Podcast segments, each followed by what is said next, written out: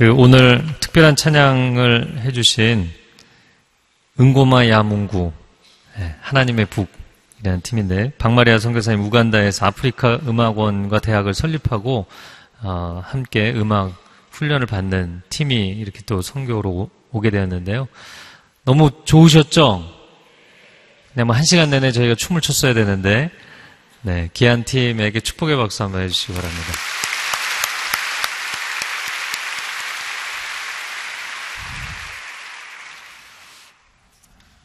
오늘 나눌 말씀의 제목은 마땅히 내 길을 가리라 이런 제목입니다. 31절 말씀, 오늘 본문의 31절 같이 읽겠습니다. 시작. 그때 몇몇 바리세파 사람들이 예수께 와서 말했습니다. 여기서 떠나 다른 곳으로 가십시오. 헤롯이 당신을 죽이려 합니다. 아, 예수님에게 바리새인들이 찾아와서 어, 여기를 떠나라. 헤롯이 당신을 죽이려고 한다. 이 말이 예수님을 위해서 하는 말이라기보다는 예수님을 겁을 주려는 말인 것이죠. 사실 바리새인들이야말로 예수님이 사라지기를 원하는 사람들이었잖아요. 아, 경건주의를 표방하는 종교적 당파가 바리새파입니다. 그래서 그들의 경건한 모습으로 백성들에게 존경받던 사람들이에요. 그러나 진정한 경건의 능력을 상실했기 때문에 본질의 힘을 잃어버렸던 그들이 경건의 능력을 갖고 계신 예수님이 등장하니까 그게 싫은 거예요. 예수님이 사라졌으면 좋겠는 것이죠. 헤롯도 마찬가지입니다. 헤롯이 세례 요한을 죽이고 예수님마저 위협하는 것은 사실 자기가 불안하기 때문이에요. 자기가 두렵기 때문입니다. 헤롯은 정통 유대인도 아니고 그리고 정당하게 권력을 얻은 사람도 아닙니다. 그 권좌에 오르기 위해서 로마에 아부했고 그 권력을 유지하기 위해서 유대인들의 눈치를 보는 사람이었죠. 아, 권좌에 올라 있지만 진정한 권위가 자신에게 없다는 것을 누구보다도 잘 아는 사람이에요. 그렇기 때문에 진정한 권위를 갖고 계신 권위자이신 예수님이 등장하니까 헤롯도 그게 싫은 거예요. 아, 왜 싫어하는가? 가짜들은 진짜가 나타나면 부담스러운 것이죠. 가치가 뭐 폭락하는 것이기 때문에 그걸 받아들이기 어려운 것입니다. 제가 이 부분을 묵상하다가 그런 생각을 하게 됐어요. 그 저희 어린 자녀들에게 어렸을 때 그 책을 이렇게 읽어주고 하면 그림책을 많이 읽어주잖아요. 그럼 동물도 나오고 식물도 나오고 뭐 곤충 그림도 나오고. 근데 여러분 자녀들이 책을 많이 읽으면 부모로서 너무 기쁘시죠? 아, 책을 전혀 안 읽나요? 기쁘시잖아요. 그런데 또 한편으로 자녀들이 밖에 나가서 그냥 뛰어놀기만 하면 하루 종일 밖에서 놀기만 해요. 그러면은 걱정스러우시잖아요. 근데 저는 이것이 뭔가 잘못됐다고 생각이 됩니다. 왜냐하면 그림으로 보는 그 자연의 세계에서 직접 나가서 뛰어놀며 자기 오감으로 느끼고 예, 직접 체험을 하는 것이잖아요. 이 체험 학습이 얼마나 중요합니까? 근데 우리는 그림책만 열심히 보고 있는 것을 더 좋아한다고요. 직접 자연을 느끼고 식물, 동물, 곤충을 자기가 만져보고 어, 그렇게 밖에서 시간을 계속 보내면 어우, 제가 앞으로 어떻게 되려고 저러나 이렇게 생각한다는 것이죠. 19세기에 현대 점자 체계를 발명한 한 소년이 있었습니다. 프랑스의 소년인데 루이 브라이라는 소년이에요. 3세에 맹아가 되었고 그 10대 때 어, 현대적인 아주 탁월하고 편리한 점자 체계를 만들었어요. 그런데 그가 발명한 점자 알파벳이 상용화되는 데는 상당히 오랜 시간이 걸렸습니다. 이유가 뭐였냐면 기존의 아주 불편한 점자 체계를 통해서 기득권을 누리고 돈을 버는 사람들이 이게 사용되지 못하도록 막는 거예요. 여러분, 언제나 세상은 이런 구도가 존재합니다. 원치 않는 거예요. 예수님이 등장하는 것을 바리새인도 종교 지도자도 정치 지도자도 원하지 않는 거예요. 여러분, 우리의 신앙생활도 본질과 비본질이 있습니다. 우리가 하나님을 정말 인격적으로 만나고 체험하지 못하면서 그냥 하나님의 그림책만 보고 있다면 우리는 그냥 아이들을 방 안에만 가둬두고 세상이 어떻게 돌아가는지를 모르는 실제적인 감각이 없는 체험이 없는 종교 생활을 하고 있는 것일 수 있다는 것입니다. 여러분, 하나님을 우리 영혼 깊이 만나기를 축복합니다. 하나님을 우리 영혼 깊이 사랑하는 영적 체험이 있기를 축복합니다. 우리 안에 그런 신앙의 본질, 내적 본질이 형성되지 않으면 우리는 비본질적인 소리에 흔들리게 돼 있습니다. 바리새인들이 와서 예수님을 흔드는 거예요. 네, 헤롯이 정말 그 얘기를 전하라고 했는지 시켰는지 안 시켰는지는 모르겠지만 구도상 사실 예수님을 반기는 구도는 아니었죠. 그러나 와서 예수님이 아직 때가 되지도 않았는데 예수님이 사역을 포기하게 만들고 싶은 거예요. 흔들고 싶은 것입니다. 사실 우리의 삶의 현장에서도 이런 대화가 오고 갈 때가 얼마나 많은지 모르겠습니다. 예수님에게 어 이거 굉장히 중요한 정보인데 당신 여기 계속 있으면 위험하다. 중요한 정보를 주는 것인지 아니면 두려움을 심어주는 것인지 직장에서 동료들과 이야기를 잔뜩 하면서 어 내가 오늘 유익한 정보를 굉장히 많이 얻은 것 같아요. 그런데 뒤돌아서니까 두려움만 남아 있는 거예요. 동네에서 아주머니들과 마트에서 미용실에서 잔뜩 대화했는데 어, 두려움이 남는 거예요. 학교에서 학부형들 만나서 이야기를 하는데 막 두려움이 몰려오는 거예요. 유익한 정보를 주고받는다기보다는 두려움을 주고받는. 어, 이러다가 우리 아이만 뒤처지는 거 아니야? 이러다가 나만 도태되는 거 아니야?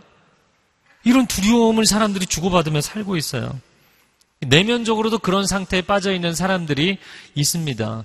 일어나지도 않은 일을, 그리고 일어나지도 않을 일을 일어날 것이라고 아주 사건 개요까지 만들어서 스토리보드까지 만들어서 상상을 하고 영화를 찍는 사람들이 있어요. 그 제가 어떻게 잘 아느냐? 제가 그런 사람의 대표 주자였기 때문이에요. 두려움에 사로잡혀 있는 사람들. 이 정신 분석학에서는 네거티브 멘털 리허설이다 이렇게 표현합니다. 부정적인 정신적 리허설을 하는 거예요. 일어나지도 않은 일을.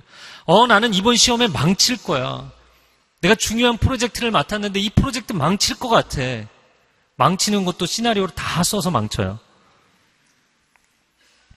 느에미아가 무너진 예루살렘 성벽을 재건하려고 하자 주변에 있는 이방인들이 막 위협했습니다. 전쟁을 불사하겠다고 막 공격하고 공갈하고 협박했어요. 그래도 반응이 없으니까 회유 정책을 씁니다. 우리 만나서 얘기하자. 근데 니에미아가 그들을 아예 만나지 않습니다.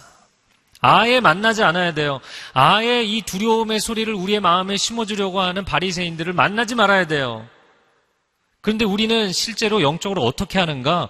우리에게 용기를 주시고 격려를 주시는 주님과는 앉아서 대화를 별로 길게 하지 않아요. 그러나 우리에게 두려움을 심어주는 이 사단과는 몇 날 며칠이고 죽치고 앉아서 얘기하는 거예요. 제가 표현을 좀 심하게 했나요?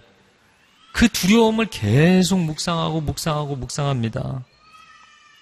내게 두려움을 주는 그 내면의 두려움의 소리를 차단하십시오. 수신 거부하십시오. 왜 우리가 두려움에 주눅 들어서 살아야 됩니다? 살아야 합니까? 살아야 됩니다. 그랬네요. 네, 약간의 영적 공격이 있는 것 같아요. 왜 우리가 두려움에 숨조차 쉬지 못하면서 살아야 됩니까? 그럴 필요가 없는 것이에요. 이 삶의 상황을 보면 실제적이고 객관적인 위험의 요소보다는 그것을 부풀려서 우리에게 겁을 주는 위협하는 소리가 사실 우리의 인생을 힘들게 만드는 것입니다. 정작 우리가 포기하고 절망하게 만드는 것은 객관적인 사건, 사고가 아니라 그것을 증폭시켜서 해석하게 만드는 이 거짓된 소리들이에요. 그래서 이걸 여러분 쉽게 기억하시기 위해서 위험이 문제가 아니라 위협이 문제인 것이에요. 객관적인 사실이 아니라 그것을 주관적으로 해석할 때 그 두려움을 증폭시키는 내면의 거짓된 소리들이 있어요. 그 소리는 하나님이 주신 소리가 아닙니다. 그건 사단이 주는 소리입니다. 여러분, 사람이 두려움에 위축이 되면 숨조차 쉬기 힘들어요. 그런 상황이 되면 산소호흡기 돼야 됩니다. 이 산소호흡기가 뭐냐면 하나님의 진리의 말씀, 하나님의 격려의 음성을 들어야 합니다. 하나님의 음성은 우리 영혼의 산소호흡기와 같은 것입니다. 그래서 여러분 가운데 너무나 압박이 심해서 두려움이 심해서 이 문제를 극복할 수 없어서 숨조차 쉬기 힘든 사람들은 말씀 앞에 나오셔야 됩니다. 기도하는 자리에 나오셔야 됩니다. 예배 자리에 나오셔야 됩니다. 근데 제가 이 사단의 특성을 묵상하면서 바리새인도 헤롯도 왜 예수님을 압박하냐면 사실은 자기들이 두렵기 때문이에요. 자신들의 기득권을 빼앗길까 봐. 사단이 우리의 마음에 왜 두려움을 심어주느냐? 사실은 자기가 두렵기 때문이에요. 최후 심판이 그를 기다리고 있습니다. 그는 무적행으로 들어가게 될 것입니다. 그는 두려움을 온통 자기 전 존재에 끌어안고 사는 존재입니다. 그렇기 때문에 우리에게 자기가 가진 건 두려움밖에 없기 때문에 그걸 심어주려고 하는 거예요. 하나님은 우리에게 믿음을 주시지만 사단은 우리에게 두려움을 줍니다. 하나님은 우리를 믿음으로 움직이시지만 사단은 우리에게 두려움을 줘서 움직이려고 합니다. 인간관계도 건강한 인간관계는 믿음으로 사람을 움직이게 돼 있어요. 신뢰가 움직이는 관계. 건강하지 않은 인간관계는 두려움으로 사람을 조종하려고 합니다. 여러분, 그래서 두려움으로 사람을 조종하는 모든 언어와 관계가 우리 가정에서, 직장에서, 교회 공동체 안에서 사라지기를 축복합니다. 제가 저희 자녀들을 키우면서 아주 단순한 거에도 아이들이 두려움이 참 많은 거예요. 네. 근데 그런 거를 보면 안타까워요. 뭔가 새로운 운동을 배울 때, 뭐 놀이동산에 가서 놀이기구 하나를 타도 어, 처음에는 막 두려워서 안 타겠다는 거예요. 뭐 다른 집의 아이들은 좀 다를 수도 있겠지만 이제 저는 막 제가 더 오버를 해서 도전을 하도록 만들죠. 근데 어떨 때는 아예 시작조차 안 하려고 해요. 공부를 할 때도 마찬가지입니다. 아이들이 공부해라 공부해라 그래서 방에 들어갔어요. 이제 공부 하나 보면은 공부는 안 하고 평소에 안 하던 책상 정리하고 있어요. 도대체 뭘 하고 있냐는 거죠. 왜 그런가요? 두렵기 때문이에요. 청소년들이 겉으로는 쿨한 척 하고 있지만 속으로 엄청 두려운 거예요.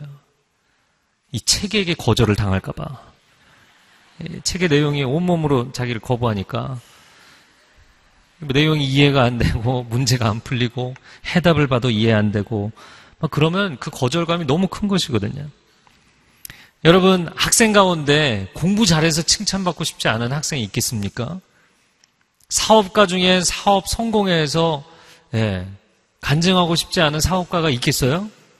아이들도 잘하고 싶습니다. 근데 두려운 거예요. 그 두려움을 갖고 있는데 부모는 또 다른 두려움으로 애를 밀어붙이려고 합니다. 너 그래서 커, 서 뭐가 될래? 또 다른 두려움을 주는 거야. 두려움의 문제를 극복하지 못해서 아이가 뱅글뱅글 도는데 또 다른 두려움으로 아이를 푸시하는 거예요. 그럼 아이는 양쪽에서 두려움으로 샌드위치가 되는 거죠. 아, 제가 교회를 보면서 이런 비슷한 현상을 보이는 분들이 있어요. 그거는 아마 이 시간에도 많이 계실 거라고 생각이 되는데 가정의 평화를 위해서 와서 앉아 계신 많은 남자 성도님들이 계세요. 어, 너무 큰 소리로 웃으셨어요. 네. 참을 수 없는, 네. 남자들은 사실 주도권이 없는 곳에는 끼고 싶어 하지 않습니다.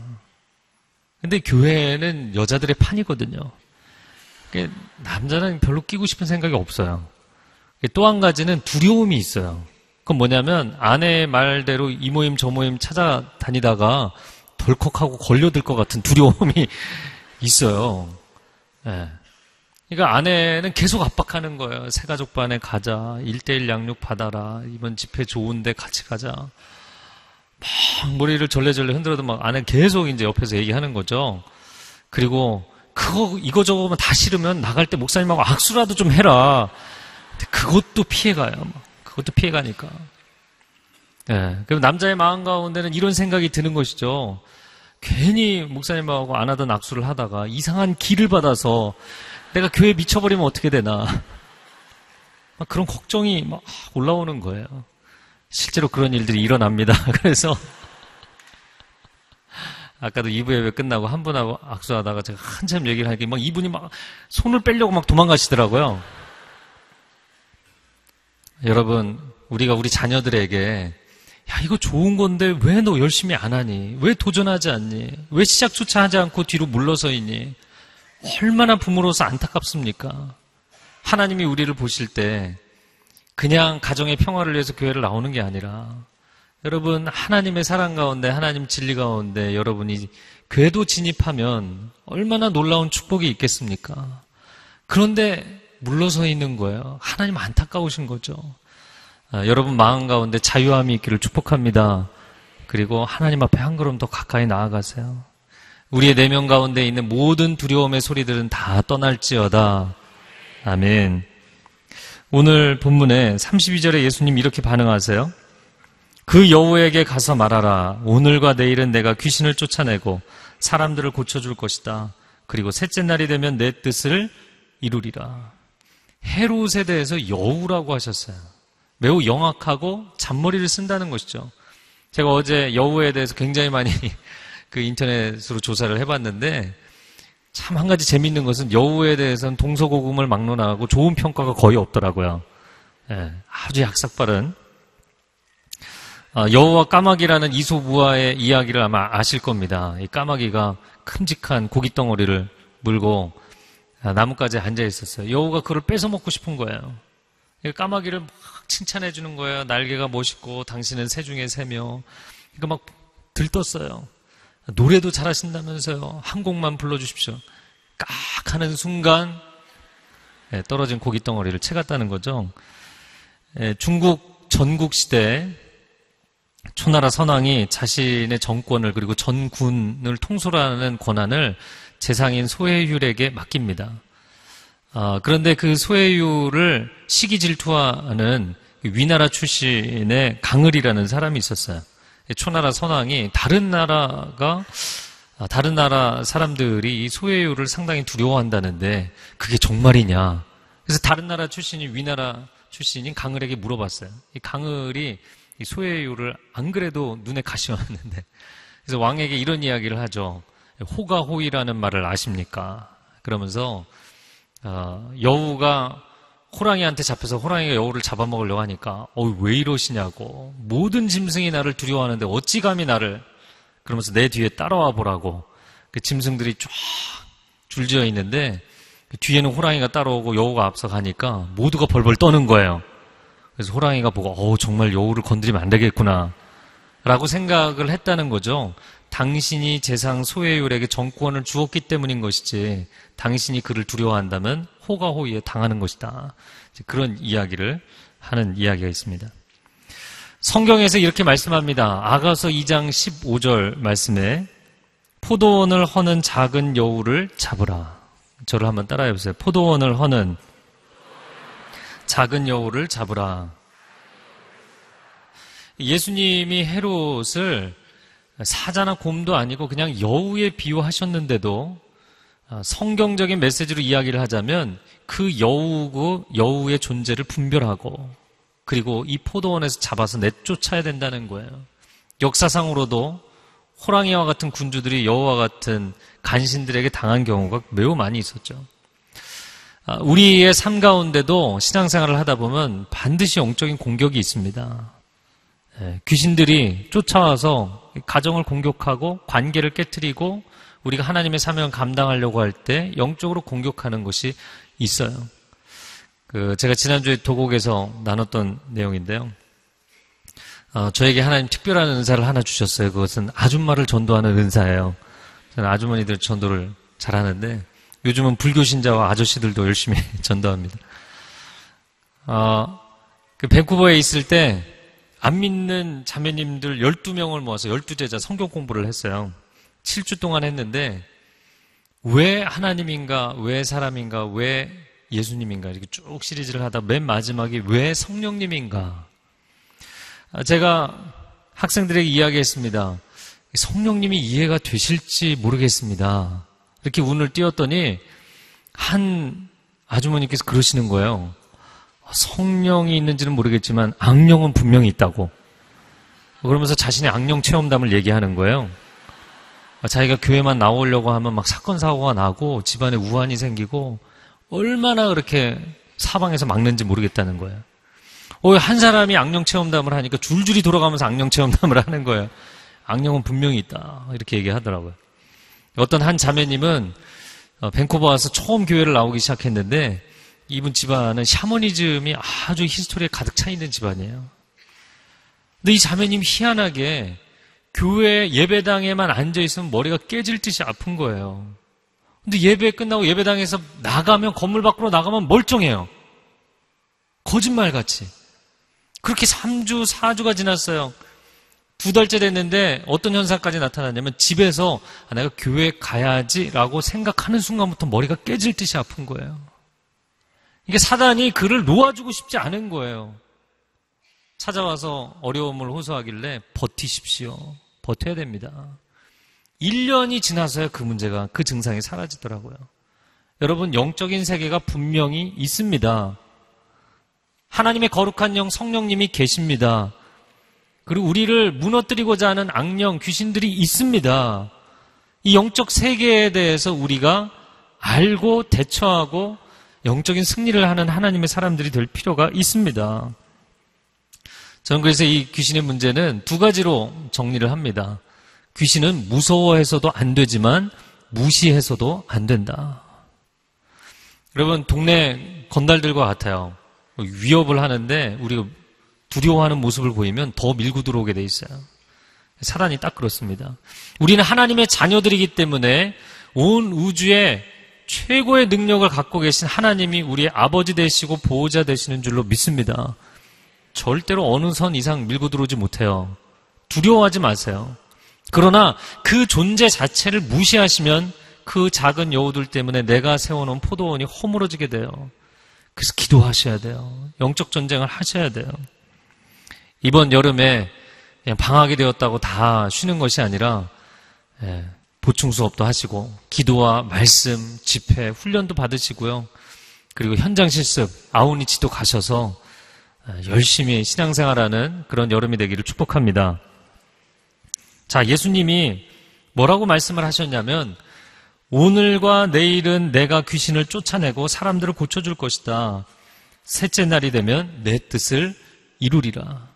여기 내 뜻을 이룬다라는 말씀이 원어상으로는 완전해지리라 이런 뜻이에요. 그런데 이 완전해지리라라는 이 단어는 헬라어로 아주 중요한 텔로스라는 단어에서 나온 말입니다. 텔로스는 두 가지 의미를 갖는데 끝이라는 의미가 있고 완성이라는 의미가 있어요. 어, 저는 이 메시지가 매우 중요하다고 생각이 됩니다. 왜냐하면 세상의 일반적인 여러 분야의 전문가들도 항상 하는 얘기가 있어요.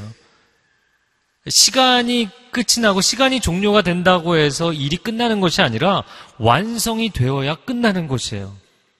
이게 아마추어와 프로의 차이죠. 전문가들은 그런 완성도에 대한 집착이 있어요. 우리가 인생을 살아가면서 주변에서 압박이 오고 사람들이 모함하고 오해하고 어, 또 자신의 능력의 한계를 경험하면 사람들이 단념하게 돼 있어요. 아, 여기까지인가 보다. 막다른 골목이니까 이제 그만 내려놔야겠다. 이렇게 포기하는 것이죠. 그러나 하나님이 내게 주신 사명은 그 일이 완성되기까지는 끝나지 않는다는 거예요. 세상 사람들이 누가 찾아와서 바리새인이 와서 당신 이제 끝이다. 그만해라. 스탑. 네. Time is over. 시간 끝났다 얘기해도 아직 하나님의 사명이 내게 완성된 것이 아니면 나는 이 길을 계속 가고 있어야 되는 거예요. 그 자리를 떠나서는 안 되는 것입니다. 물론 우리의 인생 가운데 막다른 골목 앞에 설 때가 있어요. 멈춰 서게 될 때도 있고 기다릴 때도 있고 좀 돌아갈 때도 있죠. 그러나 끝났으니 완성이 아니라 완성되는 그날 끝나는 것이에요. 우리 안에 이런 고집이 있어야 돼요. 세계적인 정신 분석학자이고 정신과 의사였던 스카펙 박사가 아직도 가야 할 길이라는 책을 썼어요. 굉장히 좋은 책입니다. 여름에 읽어보시면 좋을 것 같아요. 일장에서 그런 이야기를 합니다. 생즉고 삶 자체가 고해다. 진정으로 삶이 힘들다는 것을 알게 되면 더 이상 힘들어지지 않는다. 인생이 고통이라고 얘기하면서도 그 고통을 인정하는 사람에게는 더 이상 고통이 문제가 안 된대요. 일단 받아들이면 더 이상 그 자체가 문제가 되지 않기 때문이다. 현명한 사람들은 문제를 두려워하지 않고 문제를 환영하며 문제가 주는 고통을 환영하는 법을 터득한다. 그러나 우리 중 대부분은 그렇게 하지 못한다. 문제를 두려워하거나 피하려 든다. 문제를 잊어버리고 싶어 하고 문제가 없는 것처럼 행동하기까지 한다. 그리고 심지어 더 나아가서 그 문제를 피하기 위해 또 다른 문제에 빠지거나 중독에 빠져서 이미 갖고 있는 문제를 잊어버리려고 한다. 문제와 이에 따르는 고통의 감정을 피하려는 성향이 정, 모든 정신병의 근본 원인이다. 여러분, 그래서 이 스카펙 박사는 사람들 95% 이상이 다 멘탈한 어려움이 있다는 거예요. 정신적인 어려움이. 사람들이 인정하고 싶어 하지 않지만. 문제보다도 우리를 더 압박하는 것은 그것, 그것으로 인해서 우리의 마음 가운데 절망하고 피하고 싶어 하고 두려워하고, 에이, 어차피 안 될 텐데, 그만두지 뭐. 이런 생각을 하게 만들고, 절망하게 만들고 두려워하게 하는 그것이 오히려 우리의 인생을 무너뜨린다는 것이에요. 여러분, 인생을 살다 보면 우리를 도와주는 척 하면서 우리에게 두려움을 심어주는 바리새인의 소리들이 있어요. 여러분, 담을 쌓고 사셔야 돼요. 그 소리, 그 스피커를 전원을 꺼버리셔야 돼요. 우리가 평생을 열심히 일군 포도원을 망가뜨리려고 하는 여우들이 돌아다닐 때가 있어요. 여러분, 믿음으로 선포하십시오. 하나님의 사명이 완성되기까지는 끝나지 않는다. 너가 아무리 나에게 와서 끝이라고 얘기해도 끝이 아니다. 라고 믿음으로 선포하시고 그 여우들을 몰아내셔야 돼요. 내 인생에 실패가 있다고 해서 인생이 끝난 것이 아닙니다. 실수가 몇 번 있다고 해서 내 인생이 끝난 것이 아닙니다. 고통의 문제를 끌어안고 있다고 해서 내 인생이 끝난 것이 아닙니다. 하나님이 내게 주신 사명은 그 사명이 완성돼야만 끝나는 것이에요. 아멘? 네. 그래서 여러분 이 믿음의 선포가 있어야만 여우를 몰아내는 펜스를 칠 수 있는 것이에요. 여우 한두 마리 때문에 내가 평생 일군 포도원을 포기할 수는 없어요. 그렇게 타협할 수 없어요. 그렇게 무너질 수는 없는 것입니다. 자, 그런데 예수님이 오늘과 내일은 내가 하나님의 일을 할 것이고 셋째 날이 되면 완전해지리라. 사실 이 십자가의 순환에 대한 의미입니다. 그런데 이 말씀이 얼마나 중요한지 33절에 한 번 더 반복해서 이야기를 하세요. 그러나 오늘과 내일 그리고 그 다음 날에도 나는 마땅히 내 갈 길을 가야 한다. 이 길을 가겠다는 예수님의 결연한 의지가 느껴지는 것이죠. 누가 뭐라고 해도 나의 삶의 문제도 심지어 나의 죽음의 문제조차도 하나님이 내게 주신 길을 가는 것이라는 거예요. 사람들이 결정하는 것이 아니고 조직이 결정하는 것이 아니라는 거예요. 아, 저는 예수님 인격적으로 만난 이후에 이 고백으로 지금까지 살았어요. 물론 때로는 사람들이 결정하는 것 같아요. 조직이 결정하는 것 같아요. 내 마음 가운데 그러나 타협할 수 없는 한 가지 믿음의 선포는 내 인생은 하나님이 결정하십니다.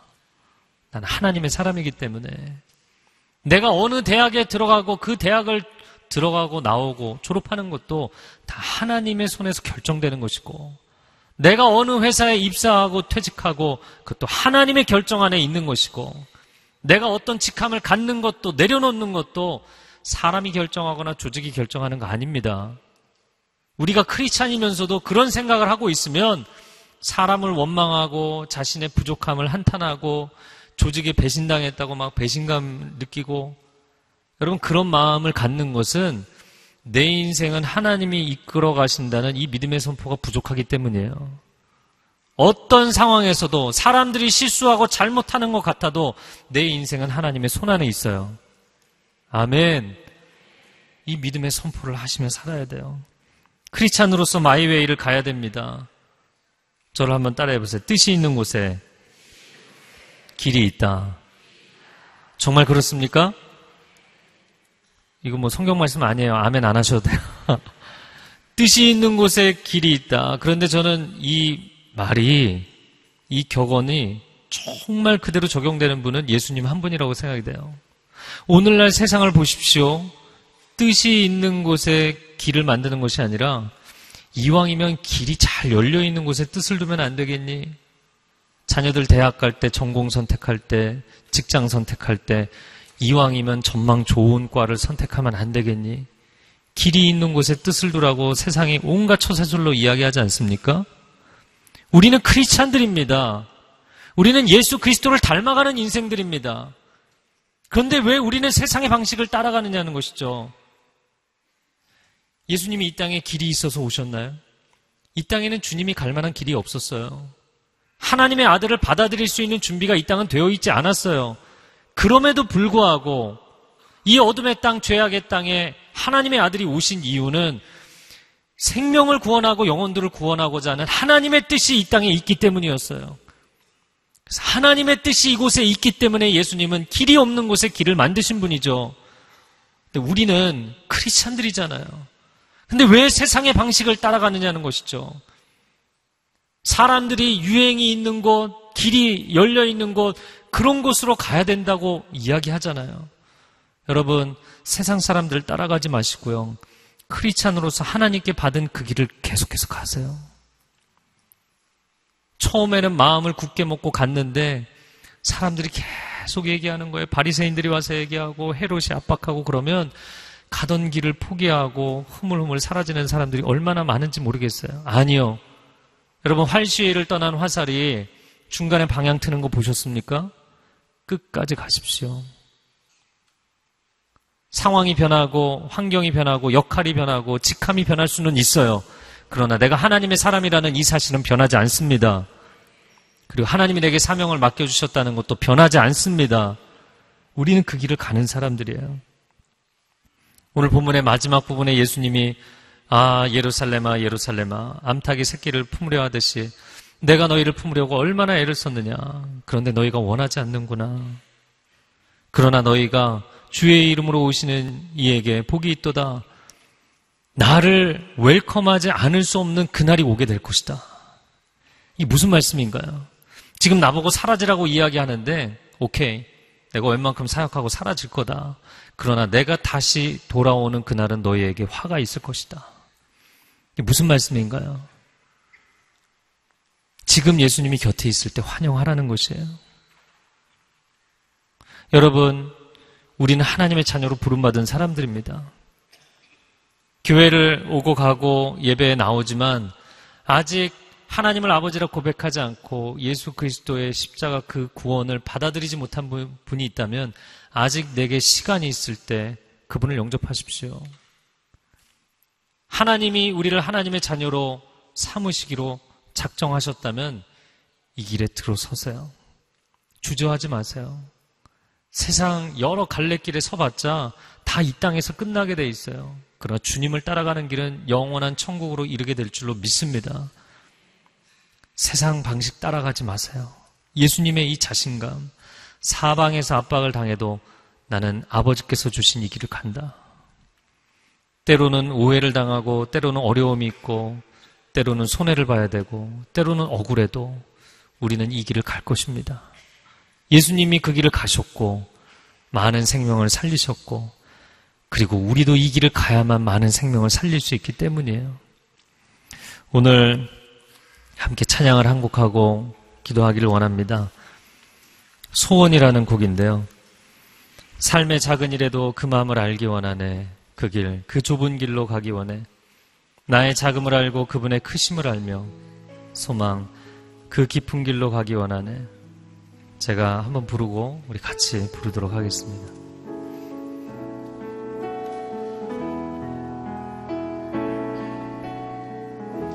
삶의 작은 일에도 그 마음을 알기 원하네 그 길, 그 좁은 길로 가기 원해 나의 자금을 알고 그분의 크심을 알며 소망 그 높은 길로 가기 원하네. 삶의 작은 일에도 삶의 작은 일에도 그 마음을 알기 원하네. 그 길, 그그 좁은 길로 가기 원해 나의 작음을 알고 그분의 크심을 알며 소망 그 높은 길로 가기 원하네 저 높이 솟은 산이 되기보다 여기 오름직한 도산이 되길 내 가는 길만 비추기보다는 누군가의 길을 비춰준다면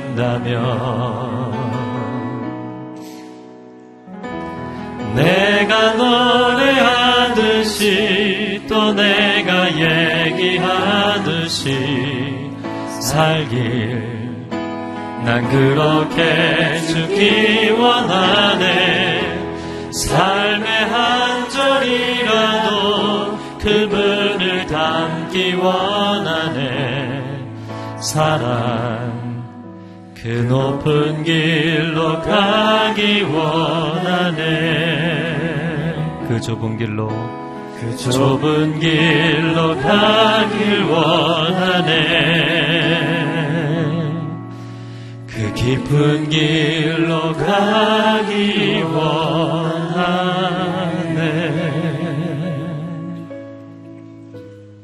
우리 가슴에 손을 얹고 기도합니다.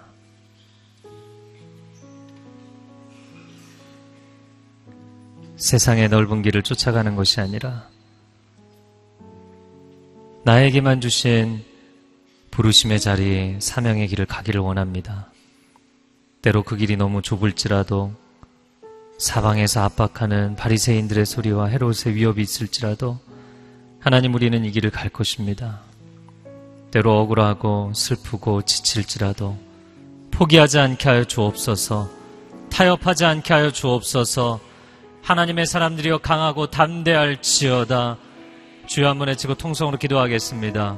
주여 오 주님 우리의 심령을 붙잡아 주시고 우리의 삶의 자리를 붙잡아 주시고 부르심의 자리에서 흔들리지 아니하도록 위축되지 아니하도록 담대하게 세상을 향해 믿음의 선포를 할 수 있는 사람들이 될 수 있도록 하나님 우리를 붙잡아 주시옵소서 강하고 담대하게 하여 주시옵소서 나의 사랑하는 아들아 나의 사랑하는 딸아 두려워하지 말지어다. 놀라지 말지어다. 내가 너를 붙들어 주리라. 나의 의로운 오른손으로 너를 붙들리라. 주의 음성을 듣게 하여 주시옵소서. 우리의 마음에 두려움을 주고 우리를 위축되게 만드는 모든 거짓된 소리들은 떠나갈지어다. 하나님의 사람들이 하나님의 승리를 선포할지어다. 너희가 세상에서는 환란을 당하나 담대하라 내가 세상을 이겼노라. 주님의 그 믿음의 선포가 우리의 선포가 되게 하여 주시고 우리 가정 안에서 직장에서 믿음의 공동체 안에서 영적 승리를 체험하게 하여 주시옵소서. 아멘. 사랑하는 주님 때로는 나 홀로 이 자리에 서 있는 것 같고, 아무도 나를 붙잡아 줄 리가 없는 것 같고, 끊임없이 사람들의 말과 세상의 평가는 나에게 반복해서 포기하라고 이야기하지만, 하나님, 어떻게 내 인생에 하나님 주신 사명을 내가 이룰 수 있겠습니까? 어떻게 내가 세상에서 포기하고 타협하고 살아갈 수가 있겠습니까? 부르심을 따라 살게 하시고 사명으로 살게 하여 주옵소서. 쉬운 길을 선택하거나 돈 몇 푼 더 주는 길을 선택하는 것이 아니라 하나님 가슴 벅차게 달려가며 하나님의 뜻을 이루는 감동적인 인생이 될 수 있도록 우리를 붙들어 주시옵소서. 승리를 주실 주님을 신뢰하고 의지하며 예수 그리스도의 이름으로 기도합니다. 아멘. 여러 기독교 방송이 있는데 왜 CGN TV가 필요할까요?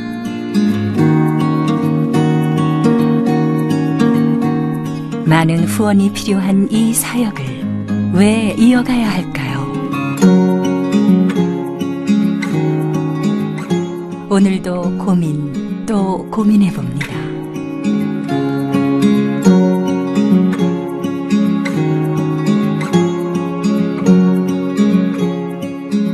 선교사님의 웃음 그리고 눈물까지